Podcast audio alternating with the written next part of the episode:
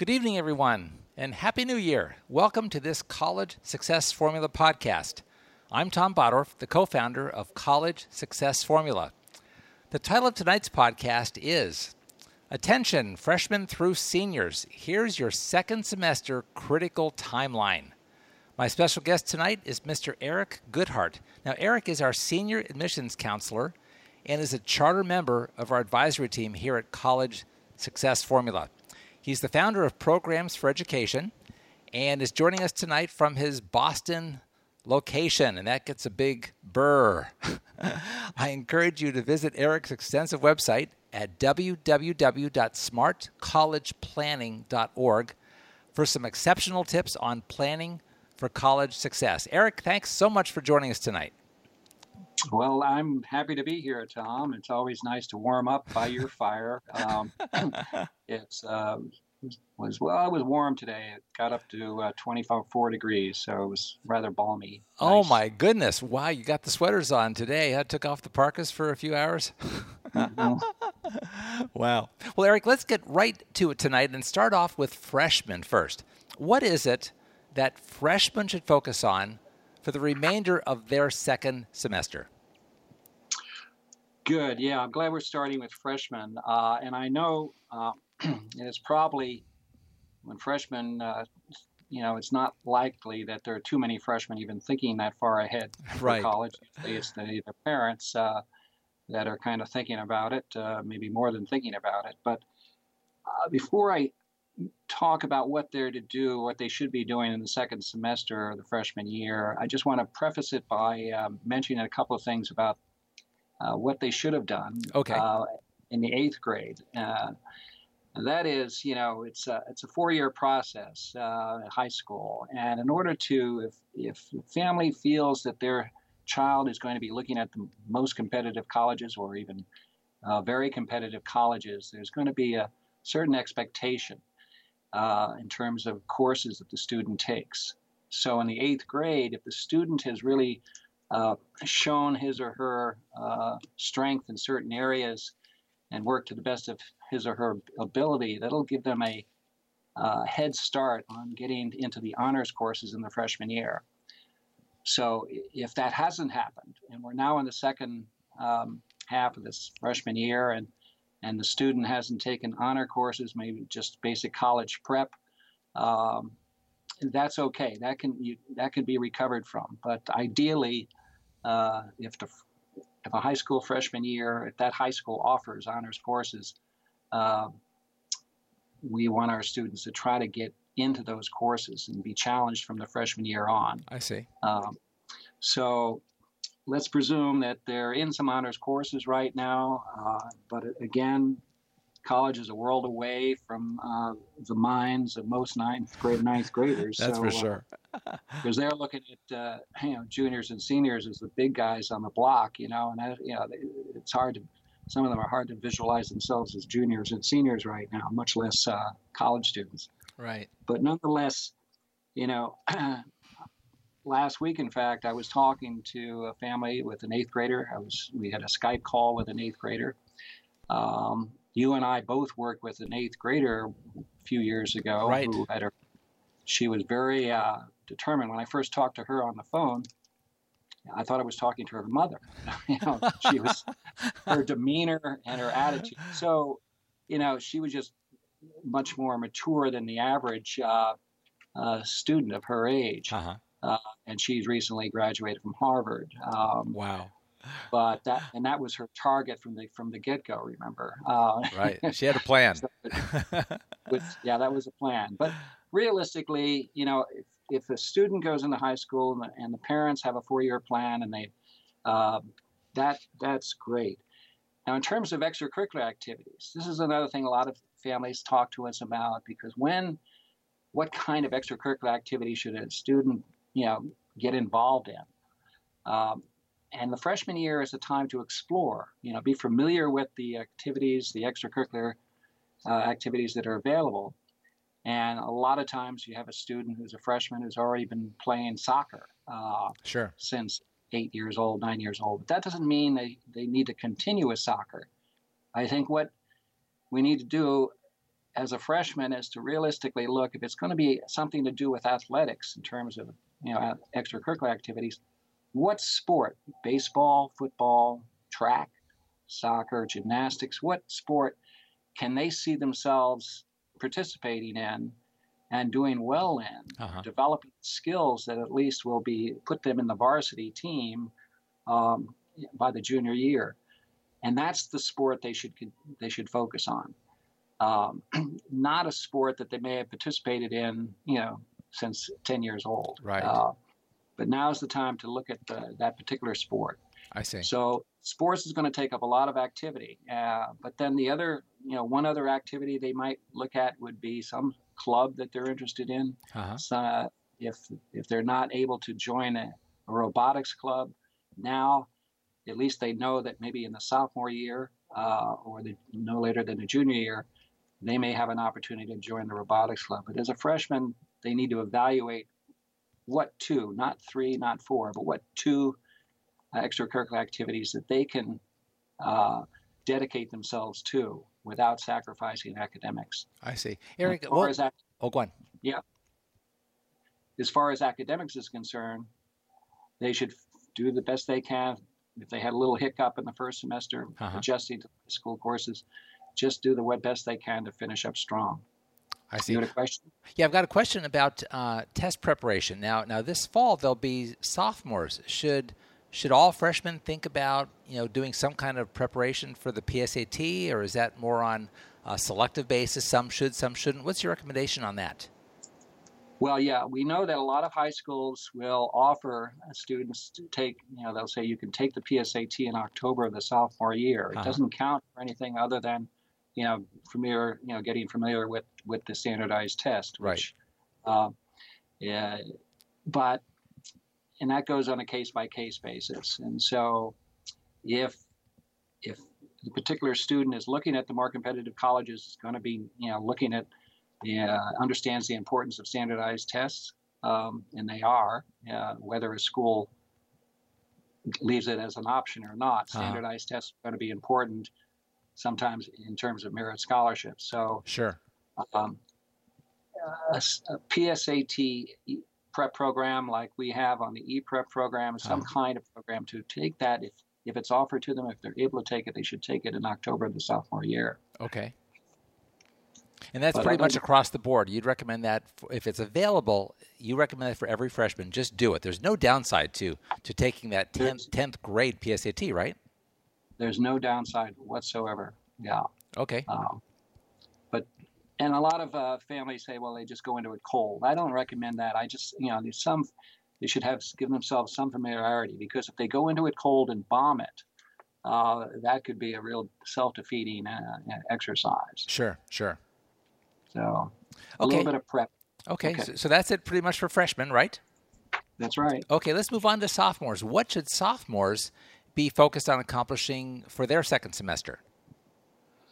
Now, here, if that sophomore is taking the PSAT that uh, in the sophomore year, uh-huh. we now have a, a, a, good idea of where uh, that student might be because the, the, official PSAT is going to be taken in the junior year in October.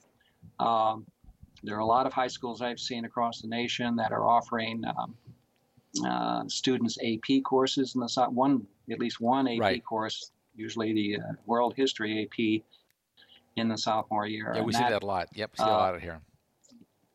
If the student has started with that in the first part of the sophomore year, that's that's great. Uh, in May, uh, he or she will be taking that AP test. All the AP tests each year are offered in May. Uh-huh. Uh, it's big test month. Um, in terms of the SAT uh, prep and A- ACT prep, I, I, don't. I haven't been recommending that at this point. Uh, I have been having students concentrate on doing the best they can in their classes. But this is the second semester, if not before, but now this is the second semester of the sophomore year. So one of the f- most important things they should do is to develop a, an initial college list of 15 to 18 colleges. Ah, okay. Not by sitting down in front of a computer and throw, uh, just putting in where they want a state school, a large school, a school with a football team, a school with uh, you know it's co-ed, a school that has a Sigma Chi fraternity. Right. You know, there's a certain way of evaluating schools and uh, whether. So we have you know we recommend it on our blog. Uh, we have we talk about the AAA due diligence, and you know after you develop that college list to research each of these colleges. So the college list should be completed by the end of the sophomore year. And while doing that college list, um, sometime it's usually in May that the sophomore will meet with their advisors and the counselor and select the courses for the junior year. Now, the you know, jumping ahead a tad, the junior year is the year that's the most important academic year from a transcript standpoint, right? As far as college is concerned, they want to see growth uh, each year, but it's the junior year that the, the junior year that is focused on the most because if it's it's a full year, uh, and it's a year that most high schools will be uh, uh, offering the most uh, challenging courses for the students. Uh, there'll be challenging courses taken in the senior year, but when the t- student applies, not all those course results will be in. Uh, the grades won't be in when the application goes in. So the junior year is important. So the sophomore year, the last half of the sophomore year, right now, is when the student should be sitting down, looking at uh, and evaluating uh, college appropriateness based on academic profile, personality, uh-huh. learning style, and sitting with the parent and talking about affordability. And Here are the colleges. Oh, I'm sorry, excuse me. When you were talking about the college list uh, being mm-hmm. completed mm-hmm. by the end of the sophomore year, that's just a preliminary kind of a first pass list of how yeah. many schools? 15, 18 schools, did you say, Eric? 15 to 18 colleges. Okay, yeah. quite, quite preliminary at this point, but still have that done yeah. by the end of the sophomore year, right? Yes. Okay. Uh, and that's and that's done. You know, we have a process that you and I, I know we go through that. Uh, I, I have the students do three different self assessments, which really get into into really who that student is uh-huh. and how you know what kind of environment, college environment, would be most appropriate for the student. Um, and then in, in, the spring of the sophomore year, uh, the spring of any year, uh, the college tours, uh, college fairs are uh, predominant uh, sure. all over the country. Um, so the students should prepare in a certain way to go to these college fairs. There's no harm in doing it in the sophomore year and not not waiting till the junior year, uh, just to get familiar with the atmosphere of a college fair. But you know, students too often go off to a college fair with 400 colleges represented, and they come away completely bewildered uh, and confused. Yeah, there's no preparation. Yeah, they just go into their blind and just go up and down the aisles and oh, here's a school I heard of, and here's one I didn't hear yeah. about. No plan at all. I see that all the time.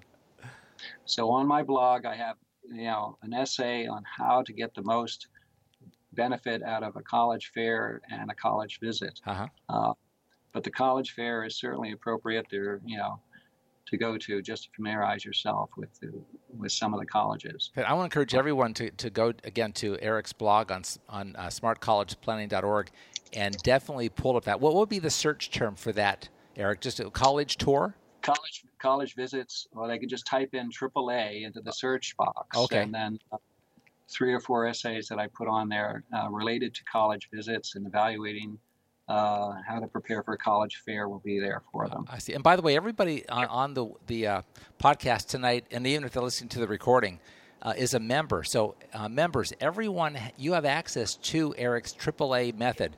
If in the search engine of College Success Formula, when you log into your account, just enter AAA, AAA, and that document will come right up. You want to make sure you download that print it out and really go by that. It's a great guide for, for how to really prepare and start building that, that list and some key things to accomplish.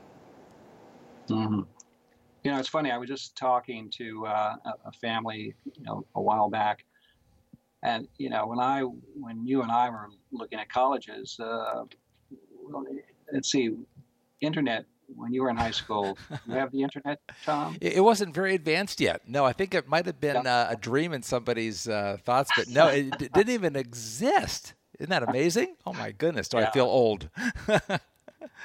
So a lot of reliance now is is on the uh, you know the internet. But in our day, it was uh, you know the guidance counselor in high school. um, Right. you went in and you had uh, dog-eared you know college guides. Some of the pages would be ripped out because kids would say, "Hey, I don't want anybody else to know about this college." I gotta take this."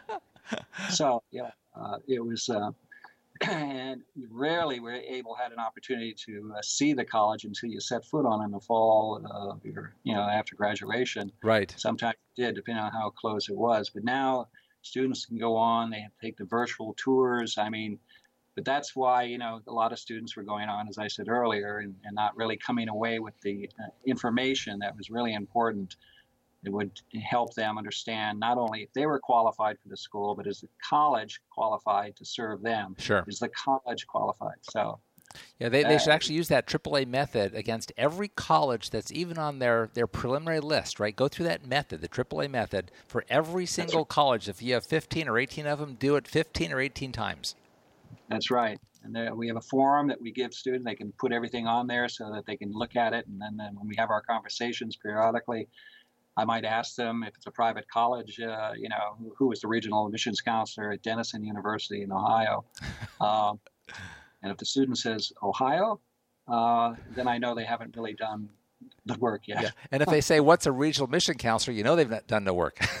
Yeah, Hey, Eric, before we, we- move on to the juniors, excuse me, before we move on Yeah. to juniors, uh, back to the sophomores. Now, what about test preparation for sophomores in the, the second semester?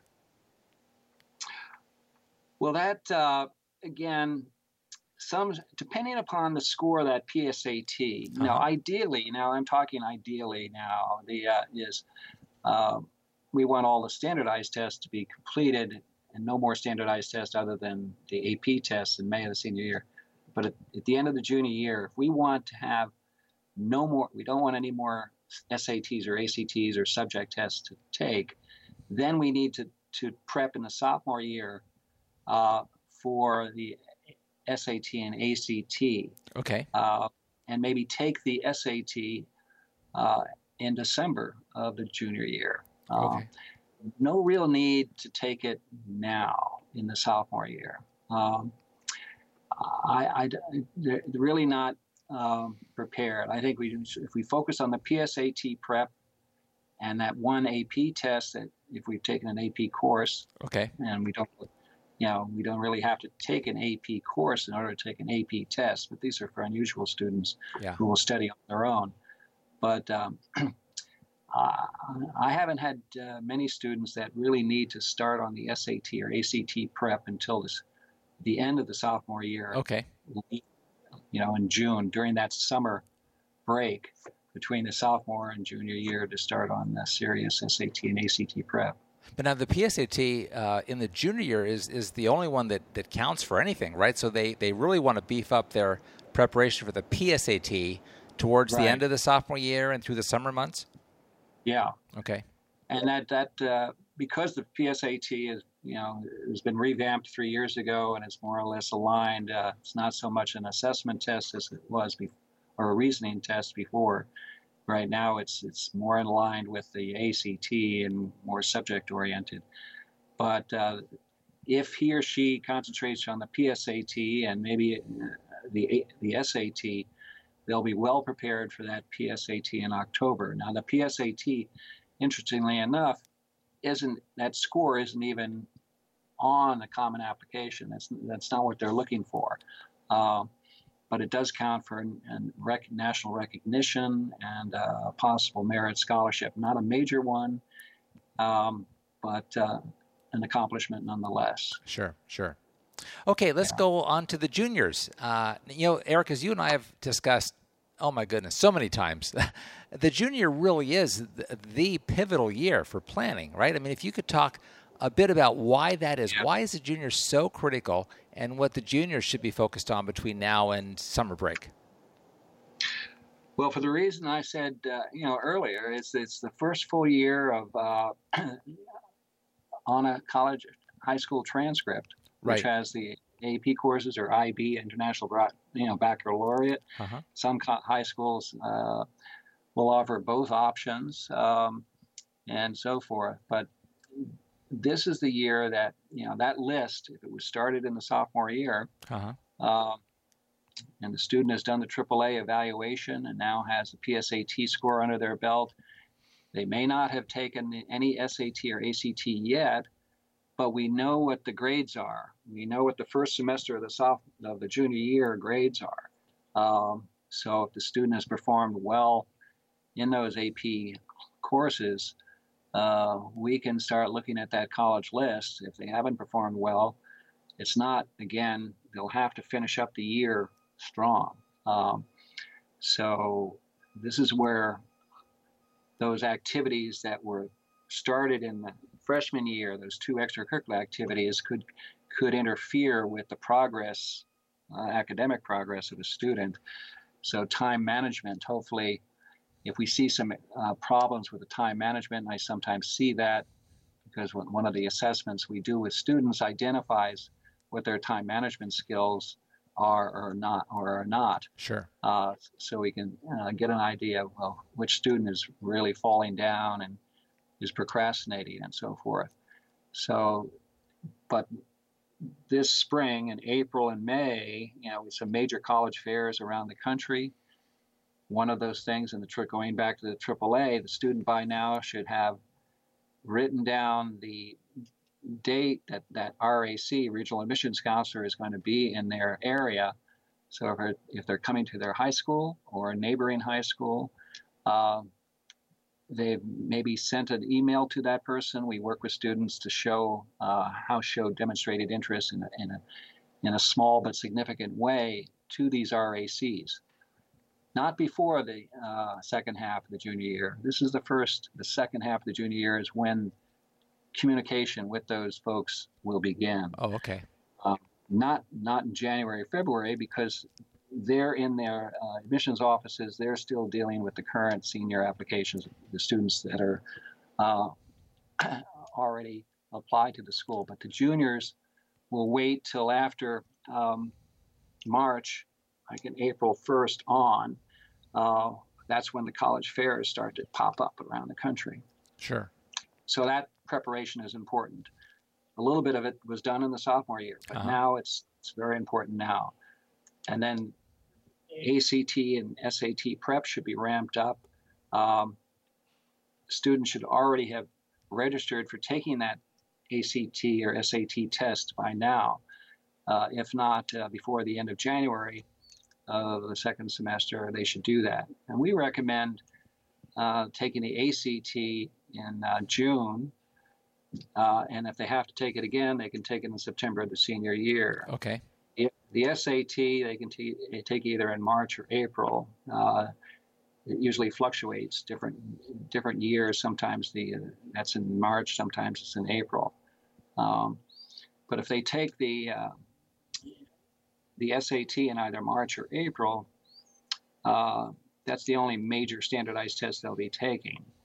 Then in May, they'll take their four or five AP tests. That's uh-huh. a big, big, month for, for test taking. Uh, and then in June, it's another big test month because they'll be taking the ACT uh, and subject tests, SAT subject test, which is on a, a, a, separate Saturday.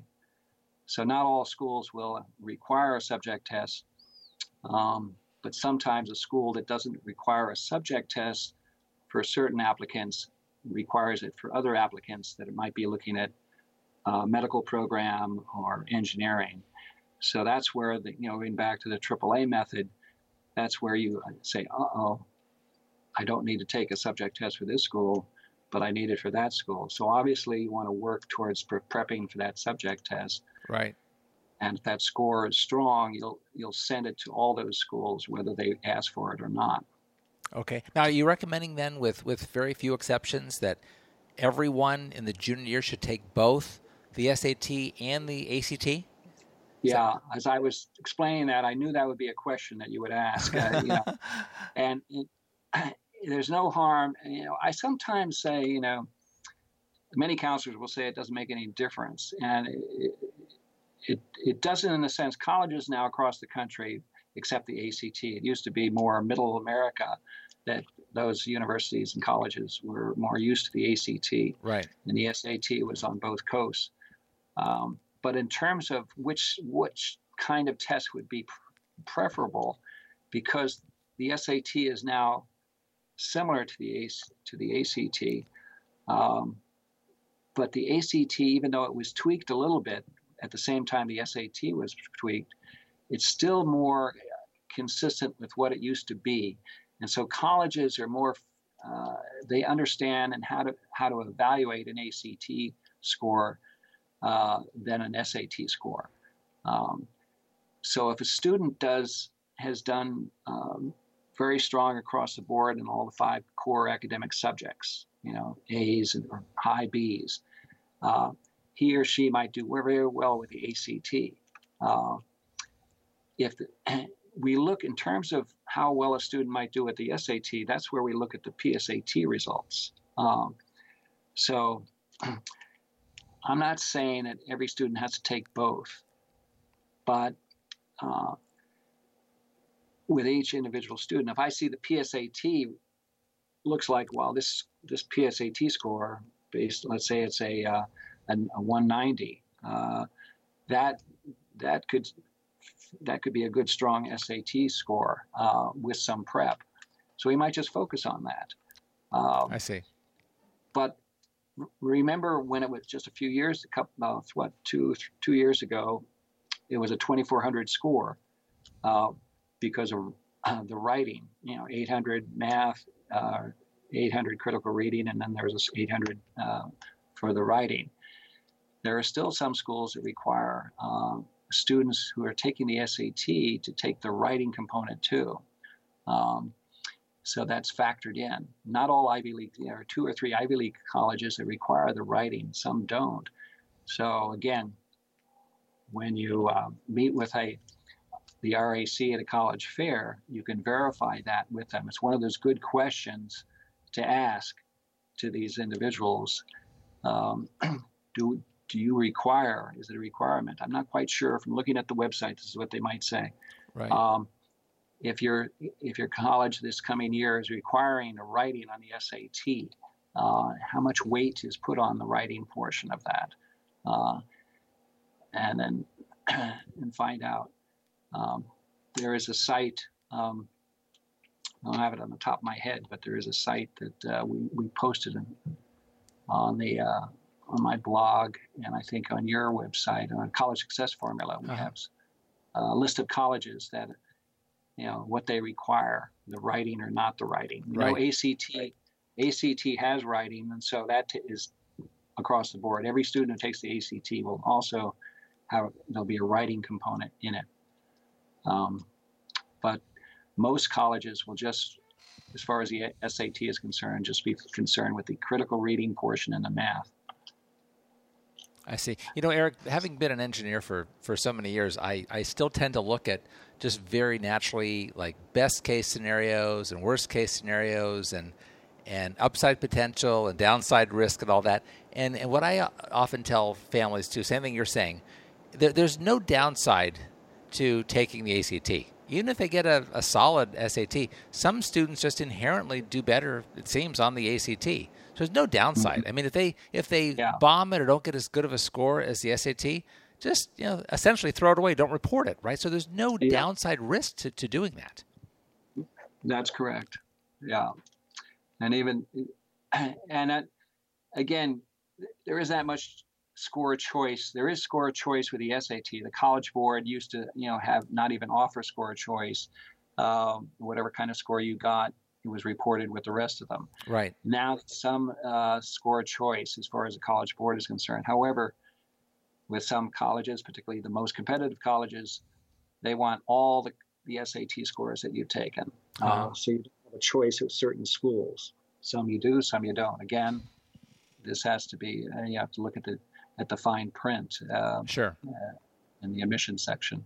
Well, to, to wrap up the, the junior year, uh, what I'm hearing you say, as far as the, the two biggest things I believe I heard you say is to ideally have the college list finalized right by the end of the junior year, and then also ideally if they do have their a really good test score they're happy with, so they don't have to take uh, the SAT or ACT in the senior. That's ideal. So the college list and test final test score, if they can accomplish those two things in the junior year by the end of that junior year, they're in really good shape coming into the senior year. Correct?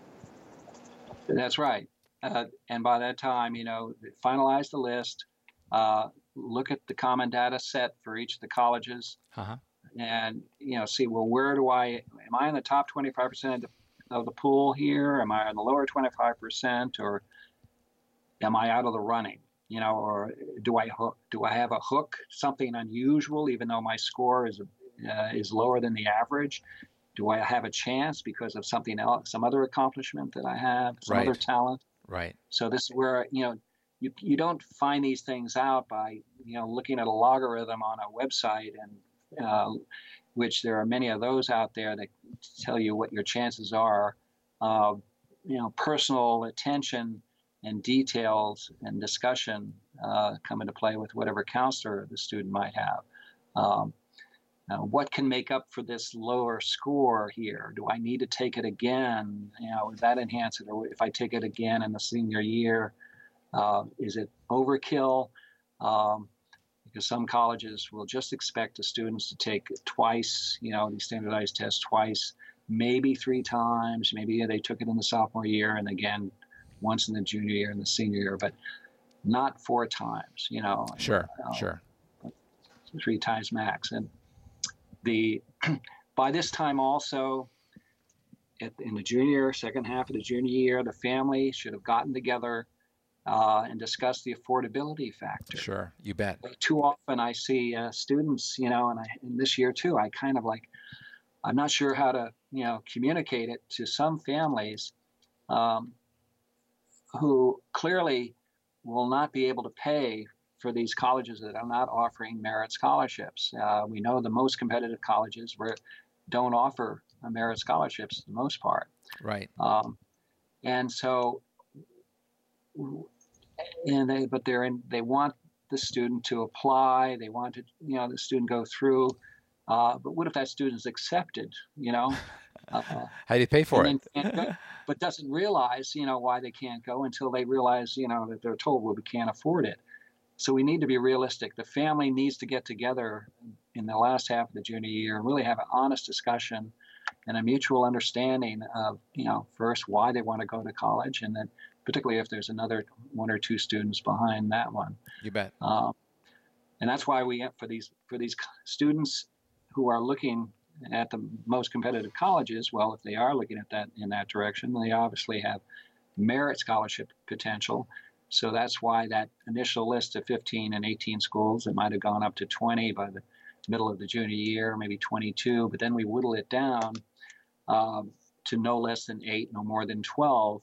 So we're working with realistic colleges from both an academic standpoint and affordability standpoint uh, when we start work with on the essay portion of the process, which begins in June of the junior year. You know, as you, uh, as you and I have seen, Eric, through the years, you know, one of the biggest – disappointments. I mean, truly a, a, massive you know heartache is when a student gets into their dream college and they don't realize until March or April of the senior year that they can't afford to go there. They get the financial aid award and it's just completely out of touch. So either they wind up not going there or that's when mom and dad make make these goofy financial decisions and they tap into anything they have with a pulse and borrow like crazy for an undergraduate degree that, that they as a family really cannot afford. It's a horrible situation. So, great point, Eric. In that junior year, be sure to look into the, the financial aid eligibility for you know, your student at those particular schools.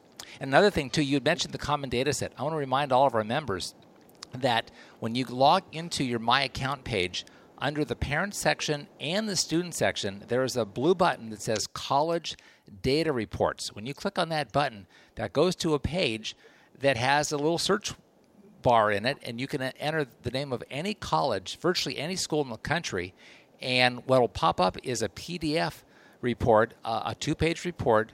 Uh, based on the common data set. It's a wonderful data report uh, provided by Wintergreen. Eric and I have both been using the, this service for, for years. It's the best mm-hmm. comprehensive data uh, I believe, that's around Yeah. in just two pages. So be sure to get every single college, use that college data report feature you have access to, and print those out. And you'll, you'll find nothing but great information and, uh, and knowledge on there for you. That's great. Um, and the other thing, you know, in the an official da- data, uh, a common data set, you'll also find something that will um, have about six uh, criteria, six things that uh, college admissions officers will look at, and what how much importance they place on each. Uh, of course, the high school transcript is the most important, always, you know, for any school. Sure. Uh, and that's why early planning, early thinking, and realistic thinking, and doing the best you can in the sophomore, junior year, uh, paramount importance. But there's also a uh, you know a, a column that indicates interest. You know, demonstrated interest. How much importance does a college place on showing interest at that, you know, to that particular school? Most colleges, particularly the most competitive colleges, say it's not of any importance uh, because you know they're sitting up there on their high on their on the top of the hill and they say well we know we're going to get all kinds of students that are interested in coming here. We we, we don't need to, we don't need to know whether they're interested or not. You know everybody's interested in us uh, but don't let that don't let that fool you.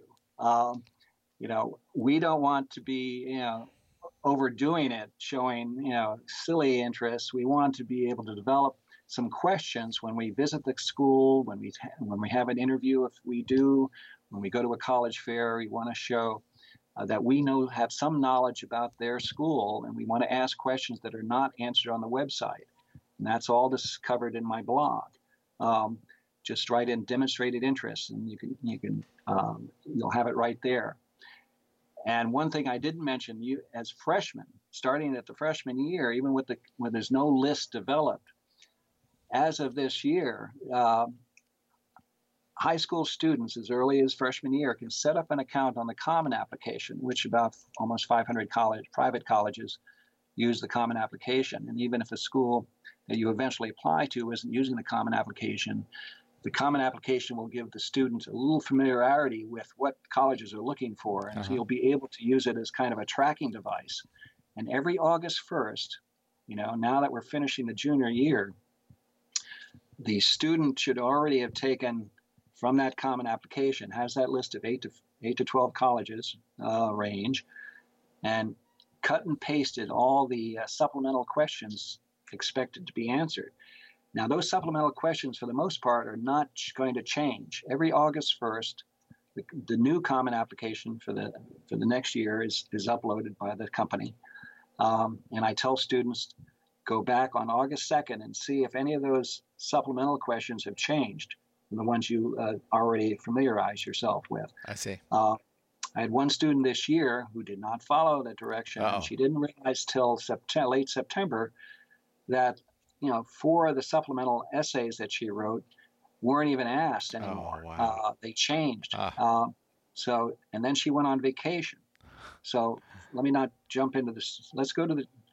Well, uh, she went on vacation with her family from uh, you know starting early December, um, and came back on January first. oh my so goodness. in a two-week time, we had we working with her on finishing up seven essays. Uh, so be careful. That's if painful. You're a junior, if, you're, if you're a junior, remember to August, after August first, uh, make sure that those supplemental essay questions, those short answer questions, that uh, kind of the tricky ones, Right. uh, haven't changed. Well, that brings us nicely into the senior year. You know, for for seniors, does. of course, th- they are nearing the the end of the road for their entire high school career. What what should they be doing here Yeah. as they wrap up that that senior year? Well, they can just blow everything off and just take just relax. You know, If they, you know. I'm I'm sorry. Oh, I thought No. I thought you were kidding about that.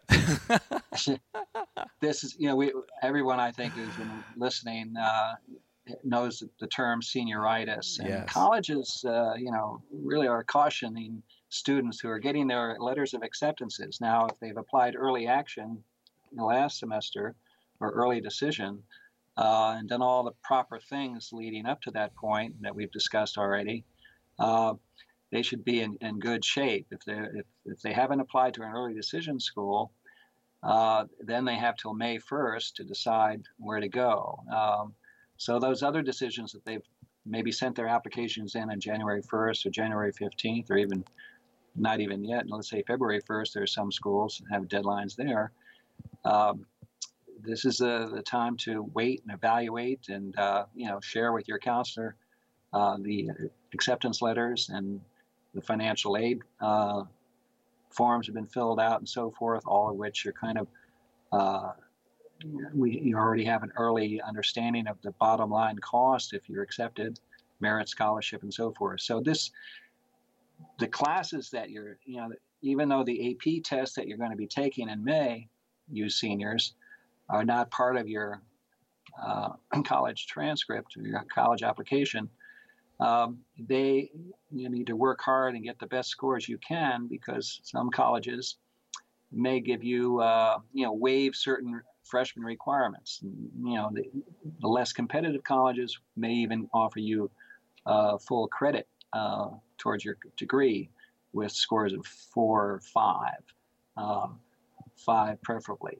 But the Ivies and uh, uh, schools of, the, of, that type uh, do not offer college credit. But so work the best you can. Um, but if you've done, as if you seniors have done all those things that we talked about, it'll be a lot less stressful in this uh, last half of senior year, and you can gradually get some nice college offers and have uh, an opportunity to maybe if you haven't visited school up to this point, um, you'll be able to do that between April 1st and May 1st. Uh, April 1st is the deadline that, you know, self a designated deadline that most colleges um, adhere to in terms of sending out their letters of acceptances. And there are even in recent years, there have been some colleges in that most competitive category have sent out uh, little letters, little hints that you're you're at the top of the pile. You know, they won't officially accept you, but they'll you know give you a give you real strong hope that you might be in there. Um, and also, I just worked with a couple of students this week uh, who were invited for interviews. Uh, and some students do well in interviews. We've already talked to students about whether they should pursue an interview. Um, most schools don't require an interview, but uh, sometimes they, um, you know, they say you can have one. And uh, Brown University recently is in your neck of the woods, uh, and uh, I had a student who was invited to an interview, and so we prepared her for that. Uh-huh. Uh, she wasn't sure. I asked her who it was going to be. It was going to be an alum. Um, so we talked about what kind of questions and talked about the open curriculum. Uh, so she understood what the open, open curriculum was. Uh, so, and what to ask the uh, the alum when she sat down with him. And it went very well. So we don't know about the outcome in terms of.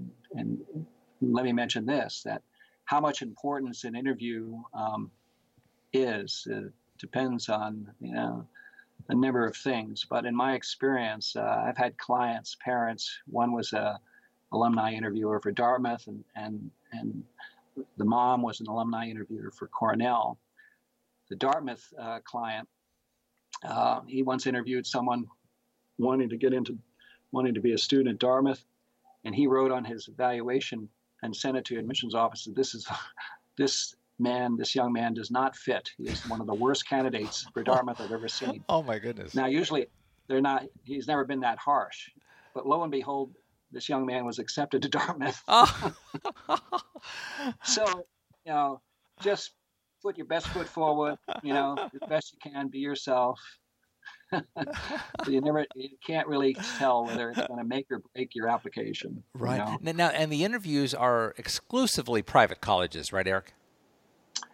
Yes, absolutely. Yeah, it's hard. And by the way, RACs, regional admissions counselors, don't exist on you know in state schools for the most part, unless perhaps a school like uh, University of Virginia or College of William and Mary that are more competitive and they they look for out-of-state students uh, uh, they might have somebody who's dealing with out of state students, but for the most part, just I see. private colleges. You know, Eric, I don't know if you ever heard this of any of your, your schools back regional east. Or, admissions counselors. And it's their job, by the way, to uh, be familiar with all the high schools in your area, Uh-huh. whatever area you're in. Because I say to, the reason that in the AAA method, the reason that identify your RAC is the first thing is because that RAC is key. Uh, and that relationship that you develop um, could very well, you know, be a make or break thing. And because he or she, that RAC is going to be the first one to read your application once it goes in. Because in January, in, uh, when those application reading period begins, usually in uh, November, uh, extending through January, um, those applications are all combined. Teacher recommendations are put in, and everything's a lot of it's all through uh, internet. Um, and they'll be divvied up according to the region that reg- regional admissions counselor. So the regional admissions counselor, if that college is on the west, on the east coast, 3,000 miles from the west coast, uh, they'll say, "Oh, wow, this is you know Jane Jane Audrey is uh, applying. I remember her at the fair in April over at Anaheim. Uh-huh. Uh, she sent a nice little thank you note for the question she asked. Uh, so that's the kind of uh, gentle, professional, but not overdoing it. Just uh, you know, we don't know whether always that it's going to wind up in somebody in a file or just in the wastebasket, but we just have to go on the presumption that you know it's a good idea, it's a good habit to get into thanking people for the time that they uh, set aside for you to even answer a question. Sure, sure. You know, Eric, back to Yeah. the uh, student interview. Um, s- Mhm. Of all the colleges that that uh, my wife Lorena and I have, have visited, only one time did we hear of a mandatory student interview, and that was at Pomona College, right here, a very selective college, and they have a requirement that if a candidate, an applicant, lives within 200 miles of Pomona College. If they don't, if they don't opt for the student interview, they throw the application away. they, they, they have a, a requirement that if, if you live that close, within 200 miles, that you better be interested enough in showing up for an interview. And if you're not that interested, then we don't want you. I, I, have you ever heard of that from any, any other school? It's the only one I ever heard of. Uh, no, I, I well, I've heard about. No, I haven't heard any specific school other than what you just said. Yeah. Uh, on about I never forgot that. That was years ago, and I, it's the only one we've heard in all the years we've been planning. Only time I ever heard of a requirement uh, due to g- geographical distance. Now, if someone Mhm. lives in Massachusetts and they're applying to Pomona College here in Southern California, no requirement. But if they live in L.A. or Orange County or San Diego, they want them to show up.